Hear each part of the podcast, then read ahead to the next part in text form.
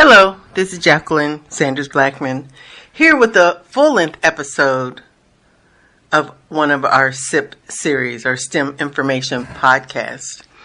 And this series is also associated with our Ask the Agile Analyst. Some of you may have heard my previous podcast where I talked about our previous Ask the Analyst series is going to break up into two series. Coop, Cooper Smith will still be doing some episodes with us to talk about everything from decision making uh, to uh, critical thinking and as well as improv. I will be continuing a series that's related to analysis in software development and design, specifically in the area of agile. Many of you may know by day, I do business analysis and, and have done business analysis for the last 30 years, which is where my, my passion for technology and computing and software design come from and manifest themselves. And that extended into my interest for advocating and promoting STEM across the board science, technology, engineering, and math. But this episode, I want to talk to my to those people, whether you're in software design, uh, what the revolution that's happening in industries and businesses, anywhere where there's a computing and where technology is part of the strategy. The topic of agile is a hot topic, and it's not just a, a topic, it's a framework, it's a mindset, it's a culture change, it's a paradigm shift, um, all of the above. And so basically, let, I'll start at the beginning, but then I'm going to dive deep into uh, an area for those who have already attempted or started or in the middle of their transformation. I've got some key pointers for you. But let me just set up the topic for those who might be new to it. Agile, when I talk about it being a paradigm shift, we've gone through a period in software design where we tried to come up with the most structured development approach and development methodology so that everything was predefined and locked down well before you started creating the software. And in theory, that's makes all the sense in the world. It's almost like you don't start building a car until you have uh, a, some type of blueprint all laid out. No different than if you're building a bridge or building a building. But software development quickly proved to be a little bit different and a little bit of a different challenge. Something that you often hear me say is that software development is not cookie cutter. And so for those of us who are in software development, that's a good thing. We, we thrive on the ever changing, the new developments, exploring the unknown, trying and problem solving. But with that said, it doesn't fit nicely into a very structured or extremely structured methodology. So you can't know all of the specifics up front before you start building. Some things you just discover as you go along. Well, that resulted in many different variations of methodologies but ultimately, this 30 year to quest for a methodology that fit best with Agile is now piqued everybody's interest and all the chatter is about Agile. And Agile is all about flexibility and being able to pivot, to learn as you go. Some people call it learning fast, or some people call it failing fast. But that's okay because that's also very much in line with the, the concept of how entrepreneurs and innovators and inventors come across their biggest and brightest and best ideas is by failing fast. So, with that said, Agile, this, this home approach and framework, because I don't even want to call it a methodology because it's just that flexible. The baseline for Agile is what's called the Agile Manifesto. So if you're listening to me and you're near your computer, just type in Agile Manifesto and you'll see kind of the framework for Agile. So that's kind of Agile 101 to start with. But what I wanted to really dive into is about those organizations that are have bought in and understand in theory what agile is and now trying to transform whole organizations over to agile. And thus my title agile can be fragile. and the reason why I say that is because it's one thing to read a book that says, "Hey, here's a manifesto. If you follow this, and and here's some ceremonies, and, and that fall under the umbrella of what we call Scrum, so Agile Scrum, or you use a, a Kanban board. Some people may say Kanban, but Kanban board to to track information, and you buy a tool that was made for Agile." and and even go a step further and you scale it and you use one of the models for scaling such as SAFe scaled agile framework just pronounce SAFe if you do these things then you are doing agile and therefore you should see all the the returns and benefits of agile the flexibility being able to build things fast and again i'm saying all this tongue in cheek because it couldn't be further from the truth again, if you just read a book, and I know some companies that do less than that, they just have people watch a video on YouTube. Then they say, okay, let's do agile. But the truth of the matter is, is that it's not a methodology. So it's not do step A, B, and C, therefore you are doing agile, or you're doing agile right.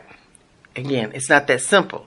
Furthermore, if you're doing it within the boundaries of a company or organization or a business that already has legacy approach, legacy training, and even legacy mindset. So in other words, a organization that has been doing waterfall for 10, 20, 30 years, and suddenly you say, we're going to go agile. We're going to send some people to training. They're going to come back. They're going to have certificates and now we're going to do agile. It doesn't work that easy. As a matter of fact, that can complicate things. Because what happens? People get exposure to agile. They have a their first experience is a bad experience, and then they become completely gun shy. They almost look at agile as if it's either a punishment or a way to trick them into messing up they fear for their jobs. They they fear for their promotions. People who've been on the track where um, they've been performing quite well in the waterfall wa- world, even if it means late hours, long days, overtime, stress, you know, even uh, adversarial or combative environment among team members or other teams but yet people have been successful and um, received accolades and promotions and salary increase. They'd rather go with the known than trying something unknown that could risk everything as they know it. They've gotten comfortable even with the dysfunctional environment and framework that they work in. So put all that together with a bad agile experience, and you're going to have people who are reluctant to try or to trust that agile is going to work. Suddenly, you have a very fragile environment.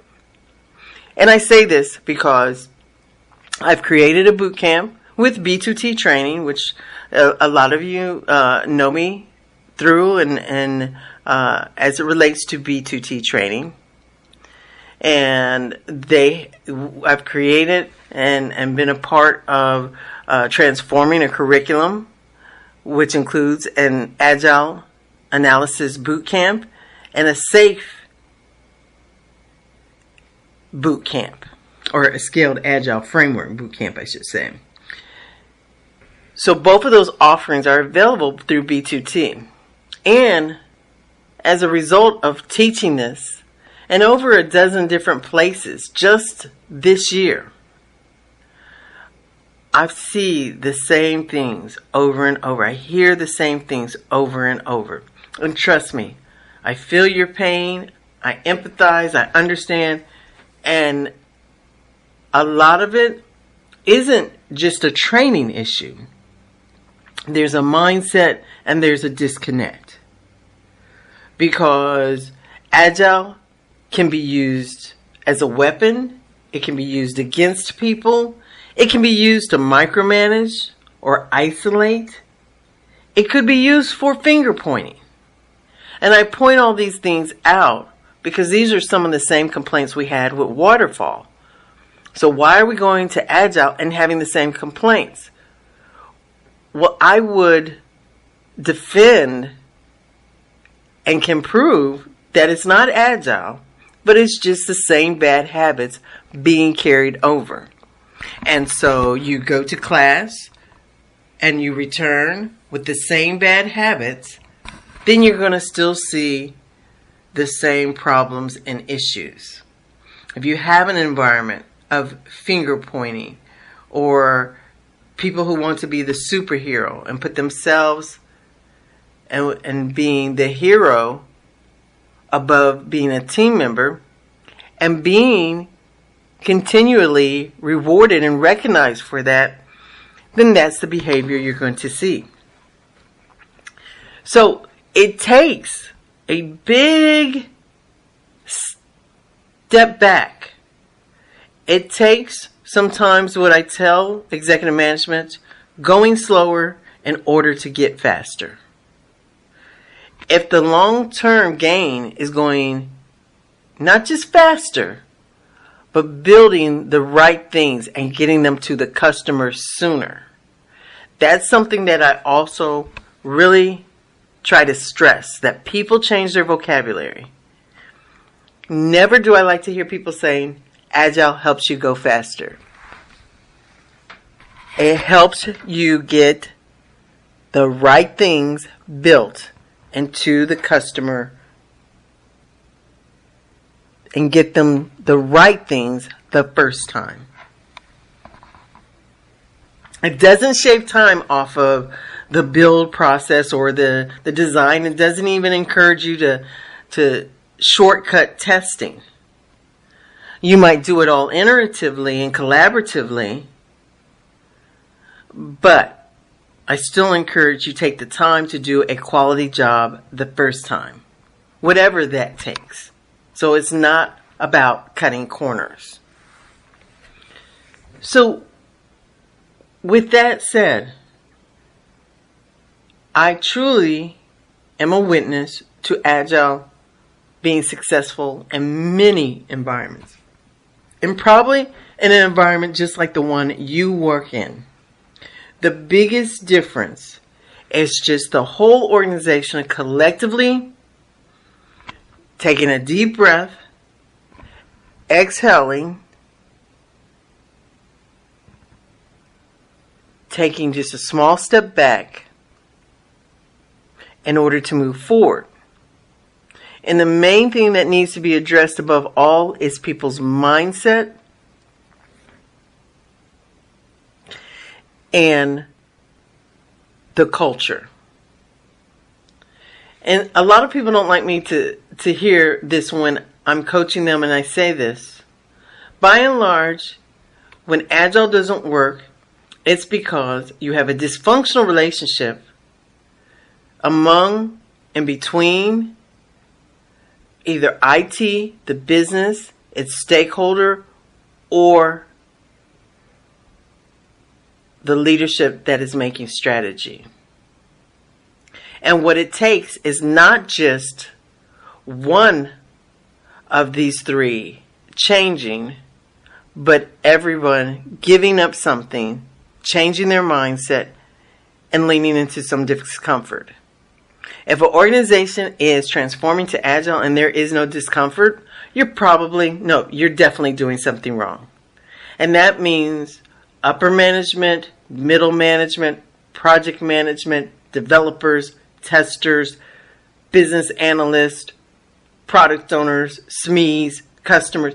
There's going to be some discomfort. This is a transformation, top to bottom. This is a culture change. Now, I don't just want to just keep everything anecdotal and and talk about uh, how agile works or how it doesn't work. But what I would like to do is let's walk through some of the very practical things that I see get overlooked when we talk about agile and agile transformation and just make a list. See if any of these, and I, I have before me 13 steps. This isn't the unlucky number 13. This is lucky 13. 13 steps and pointers around agile value management and analysis. I want to take you from the beginning of the project all the way to the end and give you some of my key pointers along the way from an analysis and value management perspective. Because one of the pain points that people often find in Agile is that even though you're going through all the ceremonies and you're moving at a very fast pace, without some of the foundations that we identify in business analysis, you'll still end up building the wrong things really fast. Nothing frustrates a product owner more than receiving the wrong solution especially after all of the extra pain and effort and engagement of Agile, but still getting random pieces and not getting the big, high dollar, high value, business value items that help lessen their pain for the problem you're trying to solve or help them reach and attain the opportunity that they're seeking. Well, where this all breaks down, and this is usually when we get the call at B2T, is people say we're having problems with our user stories. So let me know if this sounds familiar to any of you. We're having problems with our user story. That terminology has replaced what we used to always hear, which is there's missing requirements. It's now we're having problems with the user stories. We need to get better at the user stories. We don't know how to write user stories. Well, it's because everybody likes to start and point to the smallest piece when really it's a byproduct of a whole series of events. And that's what I hope this roadmap that I'm going to talk through will help. One of the things is that we have to map what we did in traditional waterfall and take and make sure we keep and maintain those pieces that had purpose and value in the software development process.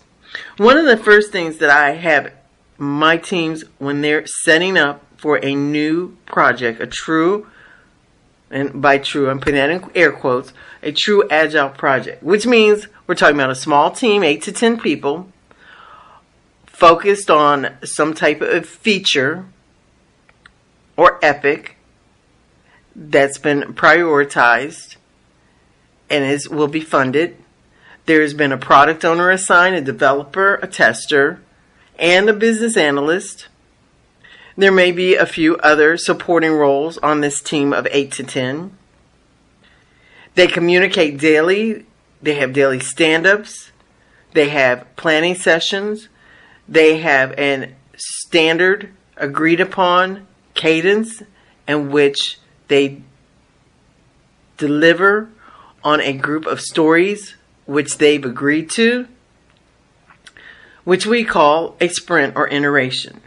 So, before we kick all of that off and start finding and, and planning for the individual sprints, which I'll call development sprints, because this is the point where the work actually gets done. This is when the tester, the developer, the lead designer, the business analyst, product owner all sit around and design, build, and test the component story by story. The stories represent basically the building blocks. The results of those stories are the building blocks to the overall solution. But before you start, you have to have some type of context. That hasn't changed. So, one of the first things I have teams establish is what we call information radiators. Now, if you're not specifically familiar with information radiators, on B2T Training's website, we do have a vocabulary list for Agile. It's the Agile alphabet. Feel free to, to visit it. And we also have a comprehensive business analyst glossary. So I'm not going to explain each one of these terms, but I'm going to encourage you to visit our website to learn more about them. So you find, you identify your information radiators. That would be your constraints, your dependencies, your risks, your decisions, your assumptions.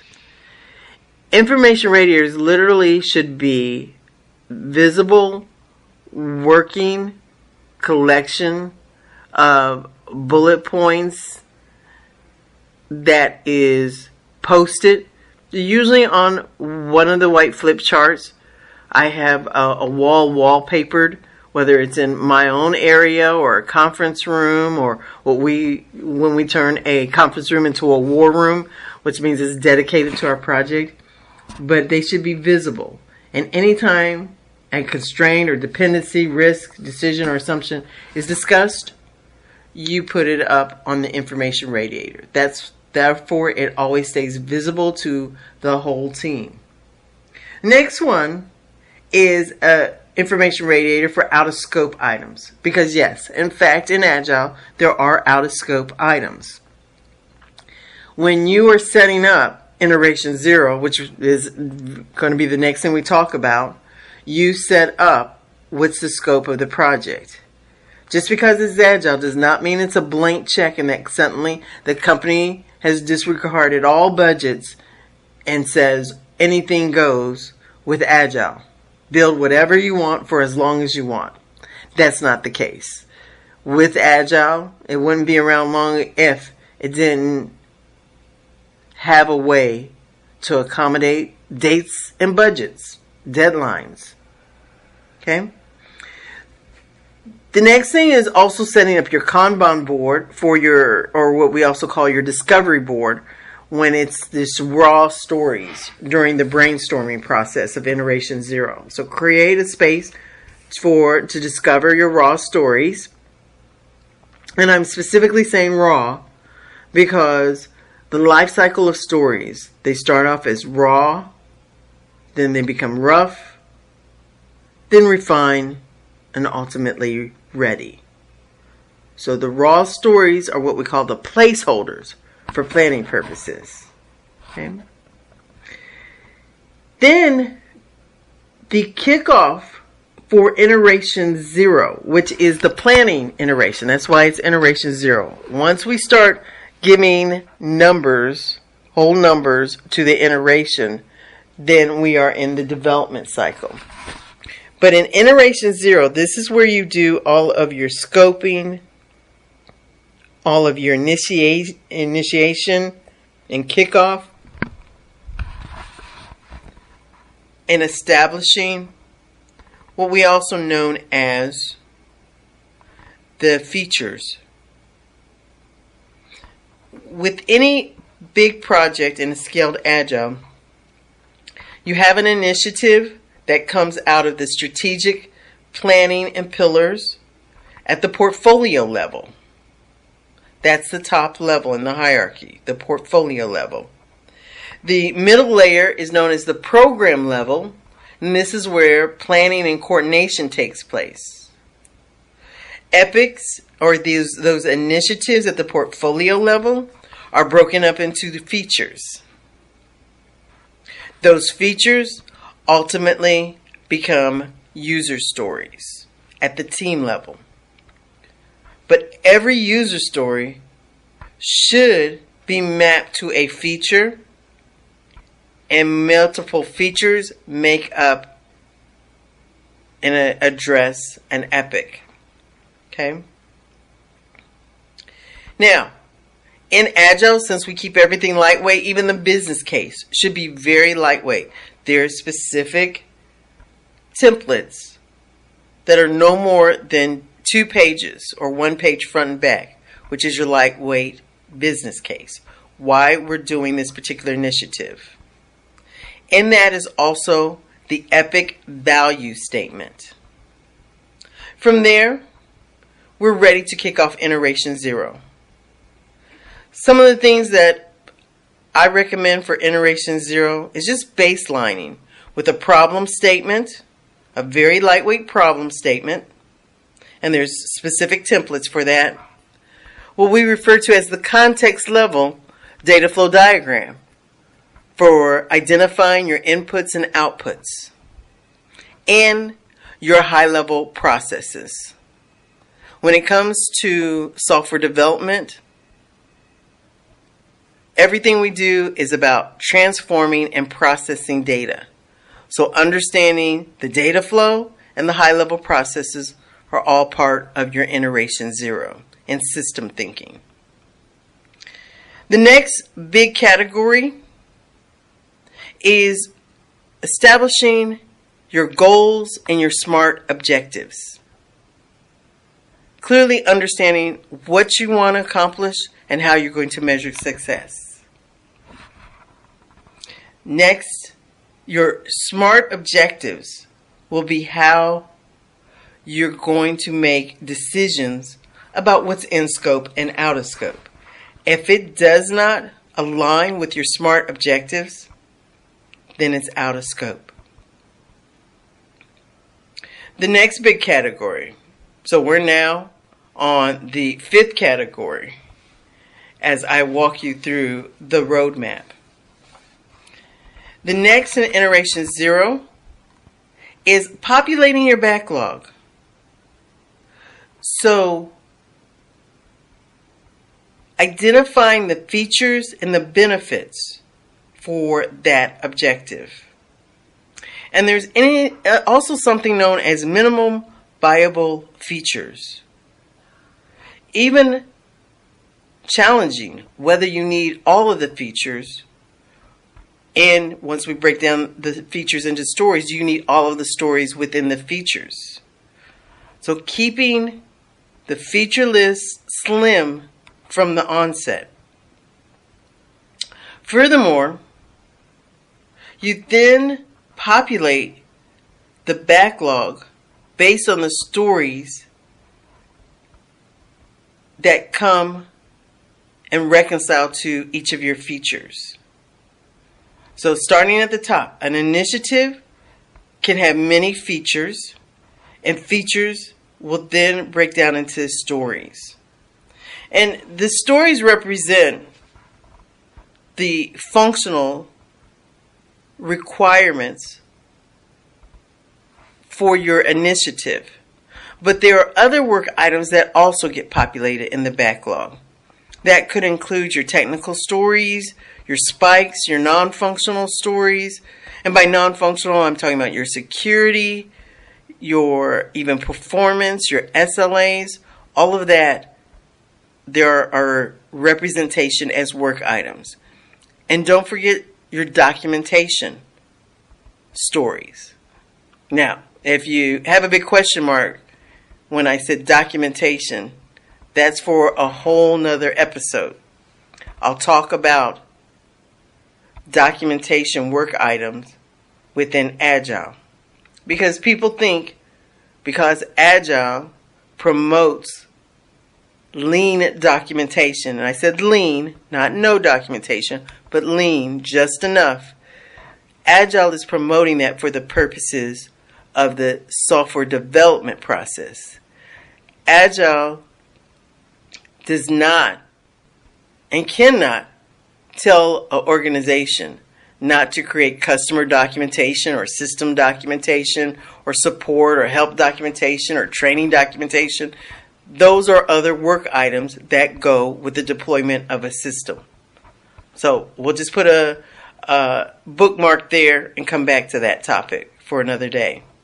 But as we move through, we've now made our way through iteration zero.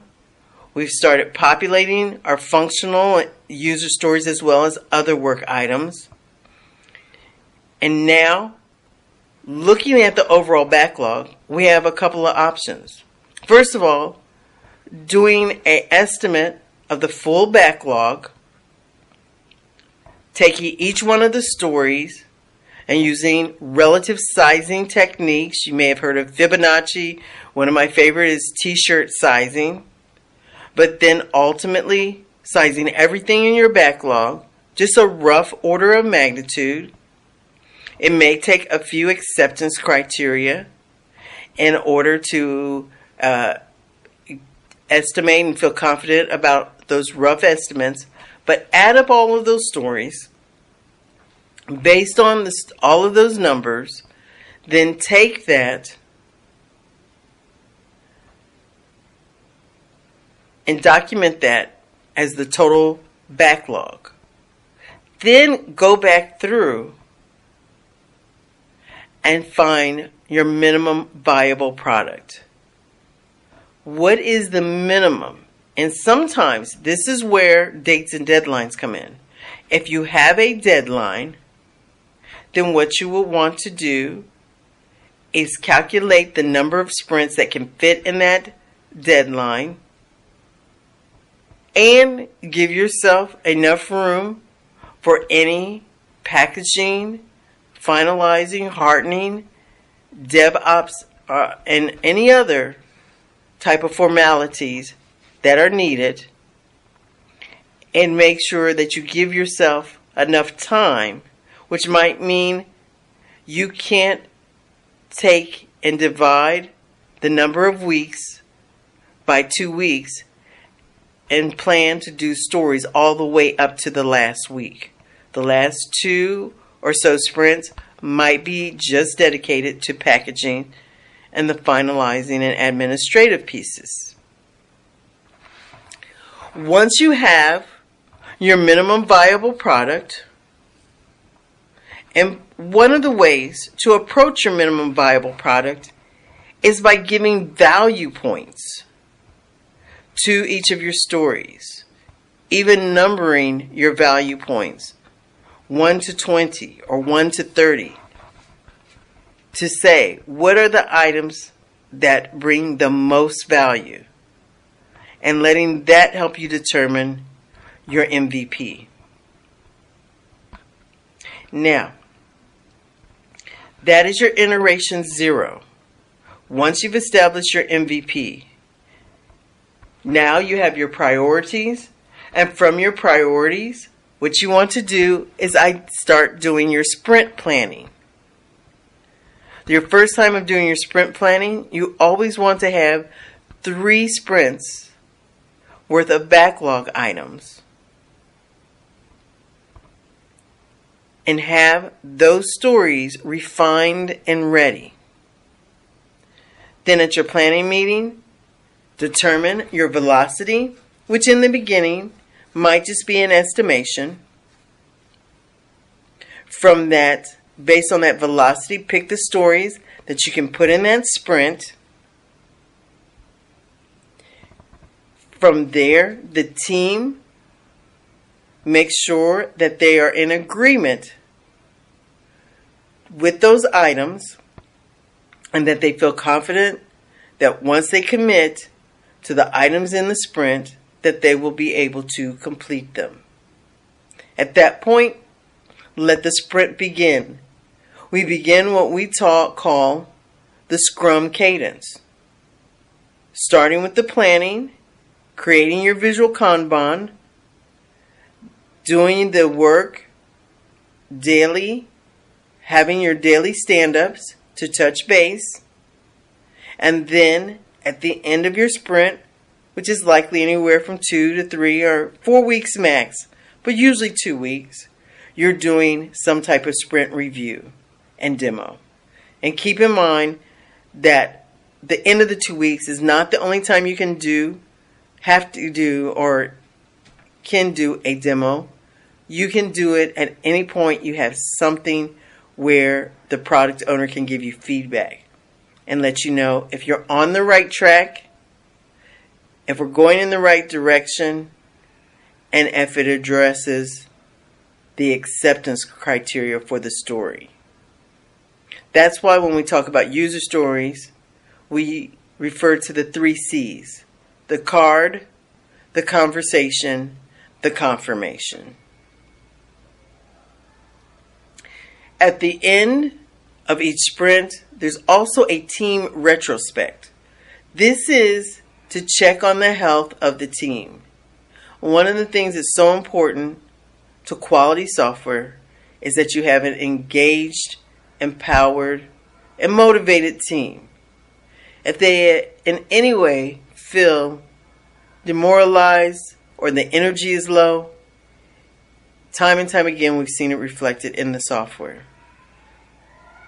So again, your retrospect should be an opportunity to see how the team feels about their role individually, their collaboration as a team, their communication as a team, and even if they feel empowered. From the retrospect and the demo, lastly, whether we're, we're looking at the product or we're looking at the team, there's one key question Are we going in the right direction? And everyone on the team should have a voice and answer that question. Some teams do it with the thumbs up, thumbs down. But one way or another, everyone should have be able to weigh in on that question. Are we going in the right direction? And if a product owner says no, this isn't what I expected, this isn't going to work for us, there should only be one answer. Great. Great because we want to find out sooner versus later. Because if something's not right after two weeks, it's not going to get right after two months or two years. And I've seen people in a waterfall environment invest years into a product, going in the wrong direction, never asking for course correction or feedback, but deliver a final product just to find out they they built the whole thing off of a wrong premise.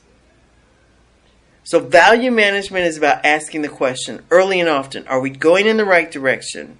And the other important part about value management is asking the question, are we done? What you don't want to do is just to keep building and not on regular cadence ask, are we done? Have we addressed the problem? Have we taken advantage of that opportunity? Because there's always something else that we need to get to in the portfolio backlog. So, the purpose of completing your team stories and features is to get to the next big thing. Because companies want to leverage Agile so that the business can be agile. So this isn't just, it's going way past, and that's where scaling comes in. It's going way past just being IT agility. It's about business agility. And lastly, there's a there's a very important line that I'd like to remind people about when it comes to value management. In Agile, and it starts out referring to simplicity. And they define it as the art of maximizing the amount of work not done. This is essential. Basically, in Agile, you want to keep it simple. You want to do the minimum, not, and you want to maximize leaving work undone. That means when the product owner says, Yes, we're done, this addresses my problem or my pain point, we don't need to go any further. Whatever's left in the backlog can be flushed, can be archived. And that's a good thing. We want to do the minimum to get the maximum benefit. That's true ROI. And we haven't been asking that question on a regular basis. So, I've just given you the 13 step roadmap. Now, there's a visual that goes along with this as well. And if you're interested in the visual, please send me an email at jsanders at b2ttraining.com. We'll be happy to send it to you. And if you're interested in learning about our boot camp and want us to bring our boot camp to your company, or if you would like to attend one of our public boot camps, please, again, send me an email at jsanders at b2ttraining.com. That's B, the number two, the letter T, and then training.com. B, the number two, T T R A I N I N G dot com. Well, that's all for today. Thank you for listening. I hope you enjoyed our full length episode. And to my agilist out there, don't be discouraged. Agile doesn't have to be fragile. Bye for now.